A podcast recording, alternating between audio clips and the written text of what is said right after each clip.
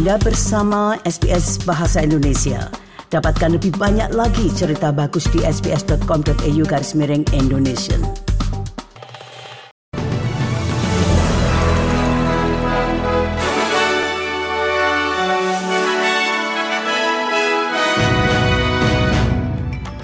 Berita terkini SBS Audio Program Bahasa Indonesia untuk hari Minggu 3 September 2023. Pemimpin pihak oposisi Peter Dutton mengatakan ia akan mengadakan referendum kedua semata-mata untuk memasukkan pengakuan First Nations ke dalam konstitusi jika referendum suara kali ini gagal. Hal itu terjadi ketika John Farnham telah memberikan izin untuk lagunya yang terkenal You Are The Voice untuk digunakan dalam film kampanye Yes untuk referendum ini. Dutton mengatakan kepada Sky News bahwa dukungan selebriti terhadap kampanye Yes tidak akan menghilangkan fakta bahwa orang-orang tidak memahami apa artinya. I, I honestly don't think I, I, don't think I don't think most Australians understand it, and they want to be informed. Uh, there are good people on the yes and no case uh, or who have decided to vote yes or no. But there are many people in the middle who just say, well, I've got a big hesitation here. Sementara itu, KPU menunjukkan rekor peningkatan jumlah pendaftaran hampir 10 persen sejak akhir tahun 2022.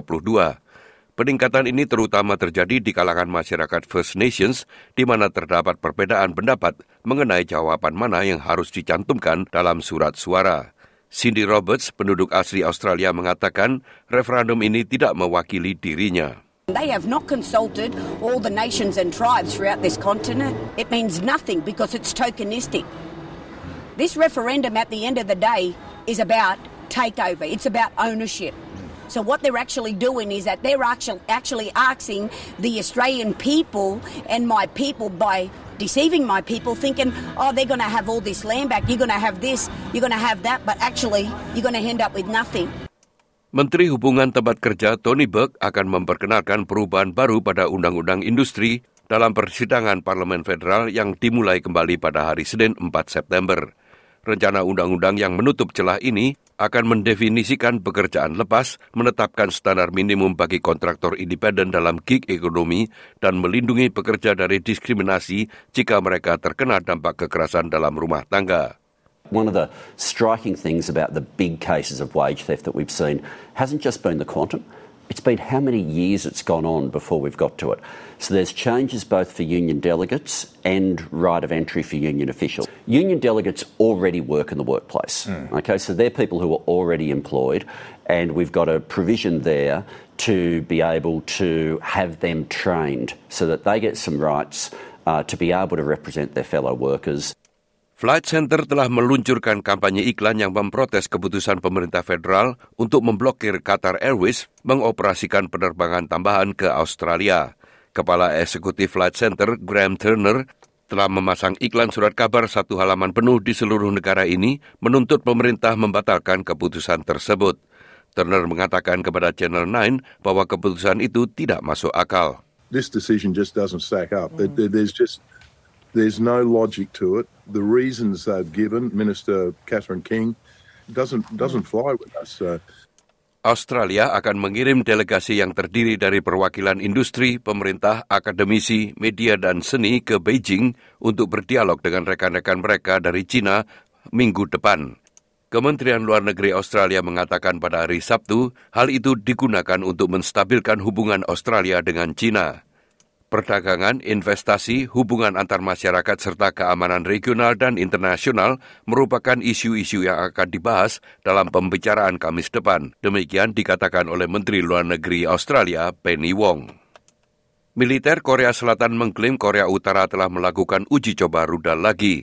Mereka mengklaim beberapa rudal jelajah ditembakkan ke arah Laut Kuning pada hari Sabtu dini hari. Korea Utara telah melakukan serangkaian uji coba rudal dan latihan militer dalam beberapa pekan terakhir, termasuk simulasi serangan nuklir terhadap ibu kota Korea Selatan, Seoul, dan peluncuran satelit mata-mata yang gagal. Pengadilan Administratif Olahraga Spanyol memulai proses untuk memberikan sanksi kepada Rupiales atas dua pelanggaran kesopanan setelah ia mencium seorang pemain tanpa izin. Pejabat Perdana Menteri Spanyol, Pedro Sanchez, memuji reaksi tim sepak bola nasional wanita Spanyol tentang kontroversi yang melibatkan Presiden Federasi Sepak Bola Spanyol, Luis Rubiales. Spain is a woman's country. Our players have won twice. Once on the pitch and once giving a lesson to the world on equality between men and women. Here we have many feminists, but a long time ago there were very few who fought for equality between men and women. Now there is a giant, unstoppable wave of women who have decided to stop submitting to men, their boyfriends, their husbands, their bosses, the presidents of sports federations, or anyone else. It is over. Sekian berita SBS Audio program Bahasa Indonesia yang disampaikan oleh Ricky Kusumo.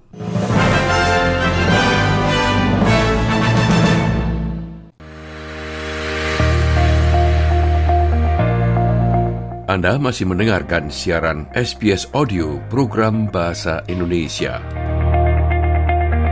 Jika Anda ingin menghubungi kami, silahkan menelpon kantor kami di Sydney pada nomor 02 9430 3135 atau kantor kami di Melbourne dengan nomor 03 9949 2208. Anda juga dapat menghubungi kami melalui email pada alamat indonesian.program at sbs.com.au.